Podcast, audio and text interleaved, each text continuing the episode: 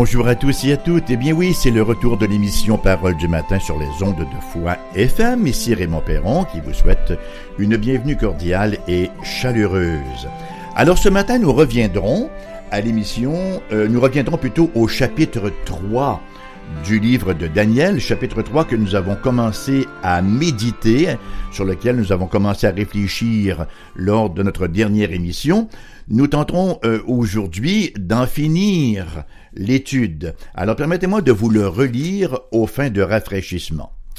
Le roi Nebuchadnezzar fit une statue d'or haute de soixante coudées et large de six coudées. Il la dressa dans la vallée de Dura, dans la province de Babylone. Le roi Nebuchadnezzar fit convoquer les satrapes, les intendants et les gouverneurs les conseillers, les trésoriers, les jurisconsultes, les juges et tous les magistrats des provinces pour qu'ils se rendent à la dédicace de la statue qu'avait élevée le roi Nebuchadnezzar. Alors les satrapes, les intendants et les gouverneurs, les conseillers, les trésoriers, les jurisconsultes, les juges et tous les magistrats des provinces s'assemblèrent pour la dédicace de la statue qu'avait élevée le roi Nebuchadnezzar. Ils se placèrent devant la statue qu'avait élevée Nebuchadnezzar. Un héros cria à haute voix, Voici ce qu'on vous ordonne, peuple, nation, homme de toute langue. Au moment où vous entendrez le son de la trompette, du chalumeau, de la guitare, de la sambuc, du psaltérion, de la cornemuse et de toutes sortes d'instruments de musique, vous vous prosternerez et vous adorerez la statue d'or qu'a élevée le roi Nebuchadnezzar. Quiconque ne se prosternera pas et n'adorera pas sera jeté à l'instant même au milieu d'une fournaise ardente. C'est pourquoi au moment où tous les peuples entendirent le son de la trompette, du chalumeau, de la guitare, de la sambuc, du psaltérion et de toutes sortes d'instruments de musique, tous les peuples, les nations, les hommes de toute langue se prosternèrent et adorèrent la statue d'or qu'avait élevée le roi Nebuchadnezzar. À cette occasion, et dans le même temps, quelques Chaldéens s'approchèrent et accusèrent les Juifs. Ils prirent la parole et dirent au roi Nebuchadnezzar, Ô roi, vis éternellement. Tu as donné un ordre d'après lequel tous ceux qui entendraient le son de la trompette, du chalumeau, de la guitare, de la sambuc, du psaltérion, de la cornemuse et de toutes sortes d'instruments devraient se prosterner et adorer la statue d'or, et d'après lequel quiconque ne se prosternerait pas et ne l'adorerait pas serait jeté au milieu d'une fournaise ardente. Or, il y a des Juifs à qui tu as remis l'intendance de la province de Babylone, Shadrach, Meshach et Abednego, hommes qui ne tiennent aucun compte de toi, ô roi. Ils ne servent pas tes dieux et ils n'adorent pas la statue d'or que tu as élevée. Alors Nebuchadnezzar irrité, furieux, donna l'ordre qu'on amène Shadrach, Meshach et Abednego. Et ces hommes furent amenés devant le roi. Nebuchadnezzar prit la parole et leur dit, Est-ce de propos délibérés, Shadrach, Meshach et Abednego, que vous ne servez pas mes dieux, et que vous n'adorez pas la statue d'or que j'ai élevée? Maintenant tenez-vous prêts, et au moment où vous entendrez le son de la trompette, du chalumeau, de la guitare, de la sambuc, du psaltérion, de la cornemuse et de toutes sortes d'instruments, vous vous prosternerez et vous adorez la statue que j'ai faite. Si vous n'adorez pas, vous serez jeté à l'instant même au milieu d'une fournaise ardente, et quel est le Dieu qui vous délivrera de ma main? Shadrach, Meshach et Abednego répliquèrent au roi Nebuchadnezzar, Nous n'avons pas besoin de te répondre là-dessus. Voici, notre Dieu que nous servons peut nous délivrer de la fournaise ardente, et il nous délivrera de ta main, ô roi. Sinon, sache, ô roi, que nous ne servirons pas tes dieux, et que nous n'adorerons pas la statue d'or que tu as élevée. Sur quoi Nebuchadnezzar fut rempli de fureur, et il changea de visage en tournant ses regards contre Shadrach, Meshach et Abednego. Il reprit la parole et ordonna de chauffer la fournaise sept fois plus qu'il ne convenait de la chauffer.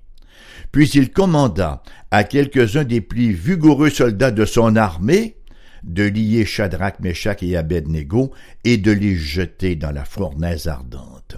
Ces hommes furent liés vêtus de leurs caleçons, de leurs tuniques, de leurs manteaux et de leurs autres vêtements, et jeté au milieu de la fournaise ardente. Comme l'ordre du roi était sévère, et que la fournaise était extraordinairement chauffée, la flamme tua les hommes qui y avaient jeté Shadrach, Meshach et Abednego.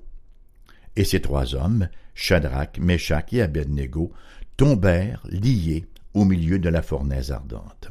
Alors le roi Nebuchadnezzar fut effrayé, et se leva précipitamment. Il prit la parole et dit à ses conseillers N'avons-nous pas jeté au milieu du feu trois hommes liés? Ils répondirent au roi Certainement, au roi. Il reprit et dit Eh bien, je vois quatre hommes, sans lien, qui marchent au milieu du feu et qui n'ont point de mal. Et la figure du quatrième ressemble à celle d'un fils des dieux.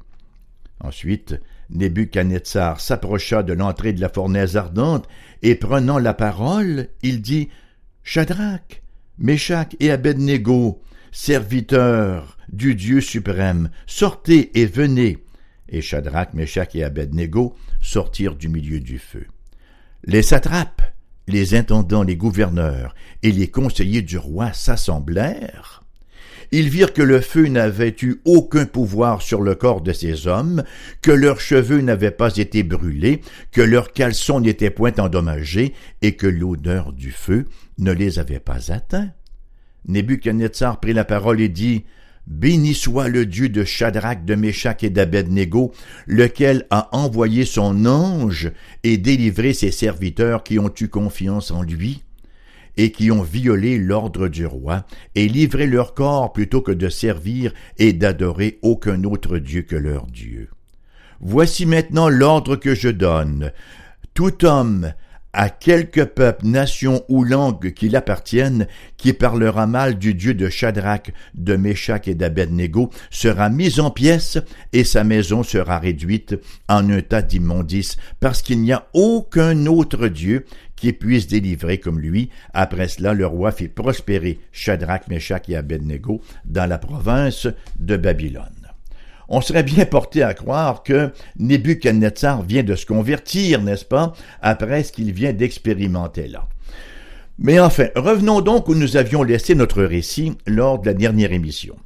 Shadrach, Meshach et Abednego représentent ici la note discordante alors que les représentants de toutes les nations se sont agenouillés, prosternés devant la statue d'or de Nebuchadnezzar. Donc, le roi est dans tous ses états et il fait venir Shadrach, Meshach et Abednego. Et euh, le verset 13 nous dit effectivement, alors Nebuchadnezzar, irrité et furieux, donna l'ordre qu'on amène Shadrach, Meshach et Abednego, et ces hommes furent amenés devant le roi, qui leur dit, pourquoi n'avez-vous pas obéi à mon ordre? Voilà, si vous ne vous prosternez pas maintenant, ben, il n'y a pas seulement que les carottes qui sont cuites, vous aussi, vous allez cuire dans la fournaise ardente. Voici la réponse extraordinaire, magnifique, tout en grâce et en foi des trois jeunes hommes, au verset 16 à 18. Shadrach, Meshach et Abednego répliquèrent au roi Nebuchadnezzar, Nous n'avons pas besoin de te répondre là-dessus. Voici notre Dieu que nous servons peut nous délivrer de la fournaise ardente, et il nous délivrera de ta main, au roi. Sinon, sache, ô roi, que nous ne servirons pas tes dieux et que nous n'adorons pas la statue d'or que tu as élevée. Voyez-vous, ils ont cette confiance en Dieu. Ils savent très bien que Dieu a le pouvoir de délivrer selon sa volonté. Ils savent que Dieu peut délivrer dans la fournaise ardente et il peut délivrer de la fournaise ardente. Rappelons-nous l'épisode où l'expérience d'Étienne, n'est-ce pas? Lui, Étienne, dans le Nouveau Testament, il est mort lapidé, il est mort sous les pierres mais il est mort dans une sérénité parfaite alors qu'il nous est rapporté qu'il vit le ciel s'ouvrir et il demande même à Dieu de ne pas tenir compte du péché de ses persécuteurs. Dieu peut délivrer de la fournaise ou il peut délivrer dans la fournaise. Il y a beaucoup de sagesse dans le discours de ces jeunes ici qui ne présument aucunement, qui ne prédisent pas comment Dieu va agir. Voyez, si Dieu était notre serviteur, ou notre complice, nous pourrions prédire son action, car il ferait toujours selon notre demande. Hein? Shadrach, Meshach et Abednego comprenaient que Dieu étant souverain, ben c'est à lui de décider s'il opterait pour être glorifié dans leur mort ou pour être glorifié par une délivrance spectaculaire. Et quelle que soit la décision de Dieu, ben, ça ne faisait aucune différence pour eux. L'important était de rester soumis au roi des rois, au Seigneur des seigneurs, le Dieu trois fois saint. Conséquence, n'est-ce pas? Nous voyons ce qui se produit, conséquence de leur décision de tenir ferme. Verset 19-23. Sur quoi Nebuchadnezzar fut rempli de fureur, et il changea de visage, et tournant ses regards contre Shadrach, Meshach et Abednego, il reprit la parole, et ordonna de chauffer la fournaise sept fois plus qu'il ne convenait de la chauffer. Puis il commanda à quelques-uns des plus vigoureux soldats de son armée de lier Shadrach, Meshach et Abednego et de les jeter dans la fournaise ardente. Ces trois hommes donc furent liés, vêtus de leurs caleçons, leurs tuniques, leurs manteaux et de leurs autres vêtements, et jetés au milieu de la fournaise ardente. Et comme l'ordre du roi était sévère, et que la fournaise était extraordinairement chauffée, la flamme tua les hommes qui avaient jeté Shadrach, Meshach et Abednego, et ces trois hommes, donc, Shadrach, Meshach et Abednego, tombèrent liés au milieu de la fournaise ardente. Ça m'amène à mon troisième point, la pression de la conformité. Il nous arrive tous, lorsqu'on lit un récit comme celui-là, de nous poser nous-mêmes la question avec une certaine dose d'inquiétude. Hein? Et effectivement, à première vue, on imagine très mal comment on pourrait faire montre d'autant d'héroïsme. Ah, c'est facile lorsque nous sommes dans notre salon ou lorsqu'on est en train de rêver, n'est-ce pas, les yeux ouverts, de dire en ah, moi dans une situation comme cela, je me tiendrai pour Dieu. Mais lorsqu'on y pense, hein, bien comme il faut là, ouf, qu'est-ce qu'on aurait fait? Est-ce qu'on se serait agenouillé devant la statue d'or de Nebuchadnezzar? Il nous faut cependant réaliser deux choses. Dieu a promis de nous donner la grâce de faire face à toutes les situations désespérées que nous pourrions rencontrer. Il a promis de nous soutenir lorsque nous serions dedans et pas avant. Voyez, la grâce de Dieu, ce n'est pas quelque chose qu'on peut entreposer pour un usage ultérieur. C'est comme la manne au désert la portion nécessaire était accordée au quotidien. Ainsi en va-t-il de la grâce de Dieu. Deuxièmement, il nous faut réaliser que cette même bataille, à moindre échelle, est livrée chaque jour dans nos cœurs, chers amis. Chaque jour, nous avons à prendre position. Vais-je me déclarer pour le Seigneur mon Dieu? Vais-je confesser qu'il a ma première allégeance et advienne que pourra, je ne me prosternerai pas devant la multitude d'idoles au lustre superficiel que le monde me présente? Ces idoles-là, vous savez, ne sont pas nécessairement physiques. Ce sont les idoles du plaisir, les idoles des désirs multiples et des attitudes dont la société me dit que j'ai besoin si je veux mener une vie épanouie qui vaut la peine d'être vécue. Des idoles qui promettent la bénédiction si je me prosterne devant elles, et qui me menacent de malédiction et de ruine si je ne satisfais pas leurs demandes. Voyez, pour certains, la statue d'or c'est le respect et l'admiration des autres. J'ai besoin de la considération d'autrui et je vais l'obtenir quel qu'en soit le coût, même si je dois sombrer dans l'aplaventrisme. Pour d'autres, c'est la pression de faire partie de la gang. Au collège, au sein du groupe d'amis, et ce, même au prix de la transgression des commandements de Dieu, au prix de l'obéissance aux parents, au prix de me garder mentalement ou physiquement pur jusqu'au mariage. Prosterne-toi devant moi de dire l'image, sinon je te jette dans la fournaise ardente de la moquerie et du ridicule de tes pères. C.S. Lewis décrit bien cette forme d'idolâtrie dans son livre The Inner Ring, le cercle intérieur. Il écrit, et je traduis, Le cercle intérieur, le désir d'être du bon côté de cette ligne invisible qui sépare ceux qui sont dedans de ceux qui sont dehors. De toutes les passions, celle du cercle intérieur est la plus douée et peut faire faire à un homme qui n'est pas encore si mauvais de très mauvaises choses. Qui de nous, chers amis, qui de nous n'est pas agressé par les demandes de cette idole? dans les relations au travail, dans les loisirs avec les amis, dans les convoitises constantes, dans les relations illicites qui te disent si tu ne te prosternes pas devant moi, je vais te livrer à la fournaise ardente de la frustration, de la privation, qui de nous n'est pas constamment agressé par l'invitation des consommations illicites. Elle reste, elle reste. Nous-mêmes, comme pasteurs, vous savez, nous ne sommes pas immunisés. Nous aussi, nous faisons face aux pressions du nombre, aux pressions du succès, aux pressions de gens qui souvent préfèrent les émotions à la théologie. Nous sommes constamment exposés à la pression de verser dans le clientélisme. On devrait faire ceci ou cela parce que les gens vont aimer ça. Sinon, ben, peut-être qu'ils vont aller dans une autre église, qu'ils vont préférer un autre pasteur. La pression même de nos enfants, vous savez. La pression même de notre conjoint parfois. Comment réagissons-nous au quotidien? Le refus de la soumission aux idoles? Est-ce qu'on refuse la soumission aux idoles ou est-ce que nous glissons plus ou moins consciemment dans l'obéissance à leurs demandes comme le reste de la foule dans la plaine de Babylone? Si vous choisissez, vous savez, si vous faites le choix de vous tenir pour Dieu, tenez-vous bien. Une expression populaire au Québec qui dit attachez votre tuque avec de la broche. Hein? Verset 19-23, nous lisons Sur quoi Nebuchadnezzar fut rempli de fureur, et il changea de visage en tournant ses regards contre Shadrach, Meshach et Abednego.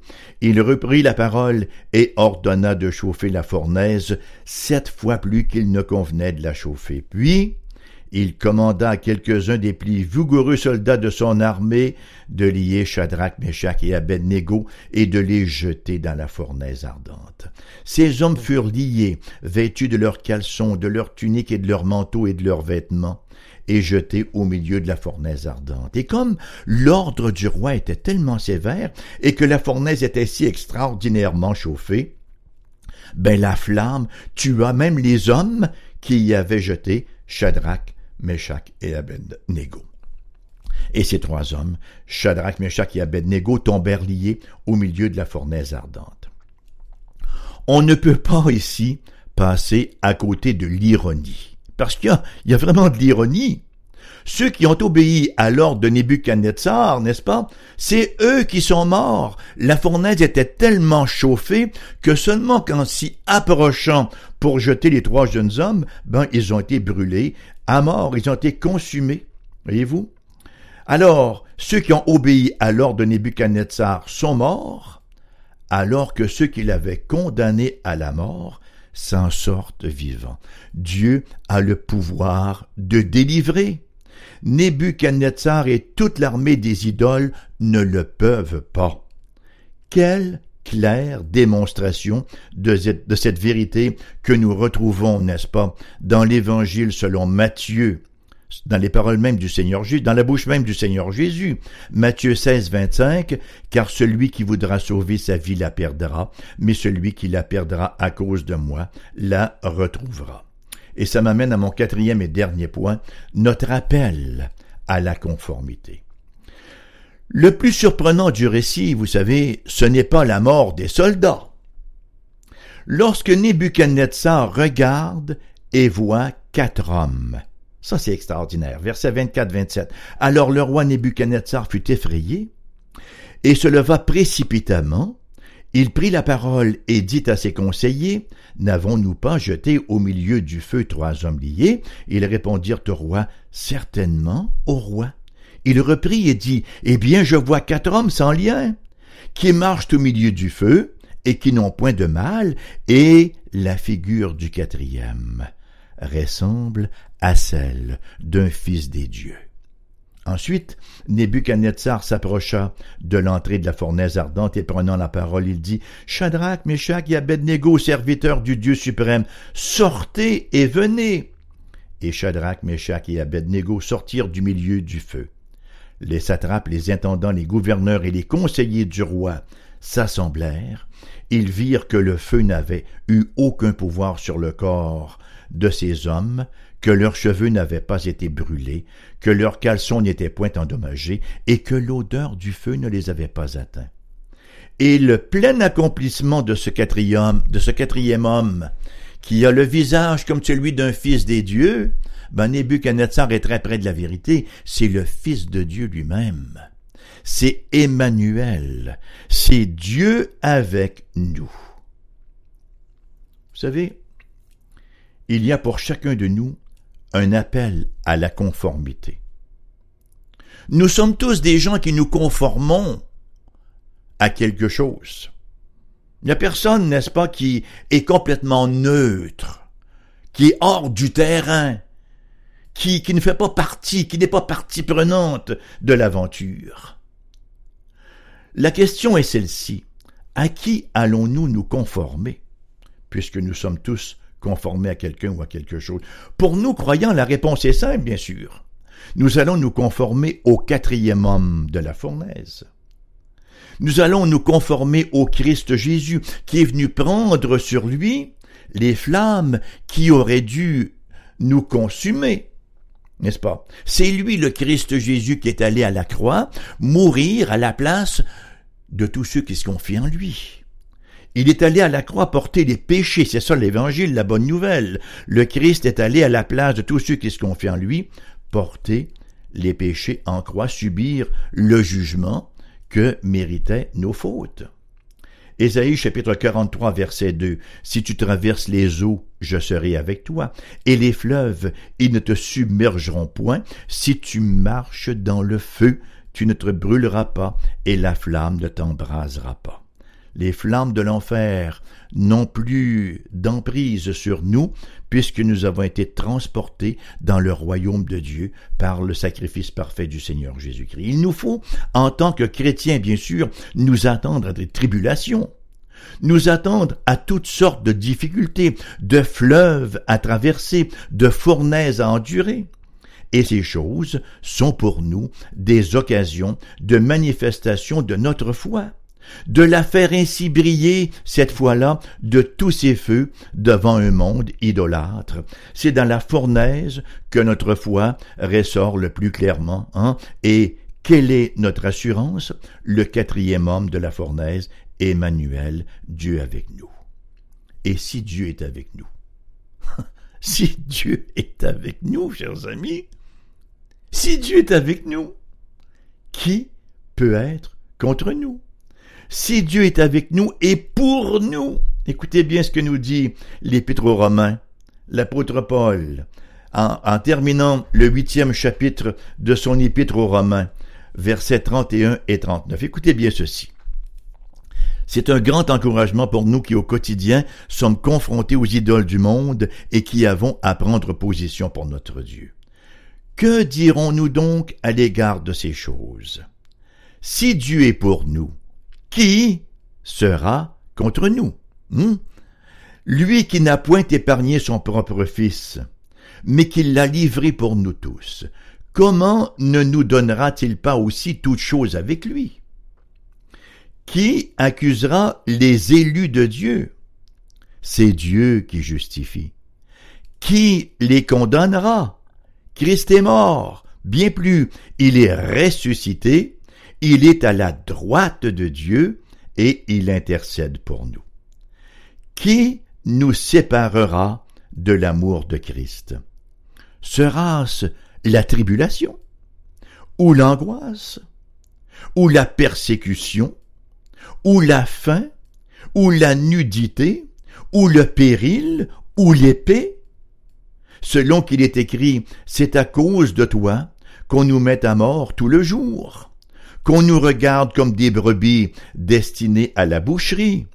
Mais, belle conjonction contrastive, mais, dans toutes ces choses, nous sommes plus que vainqueurs par celui qui nous a aimés.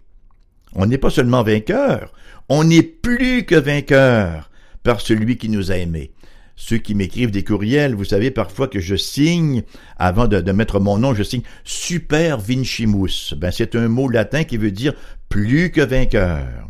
Nous sommes plus que vainqueurs par celui qui nous a aimés. Car, de poursuivre l'apôtre, j'ai l'assurance que ni la mort, ni la vie, ni les anges, ni les dominations, ni les choses présentes, ni les choses à venir, ni les puissances, ni la hauteur, ni la profondeur, ni aucune autre créature ne pourra nous séparer de l'amour de Dieu manifesté en Jésus-Christ notre Seigneur ben, cette épître-là n'avait pas encore été écrite au temps de Shadrach, Meshach et Abednego, mais ils avaient certainement cette assurance, ces paroles déjà dans leur cœur, ce qui a, ce qui a fait en sorte qu'ils ont tenu bon.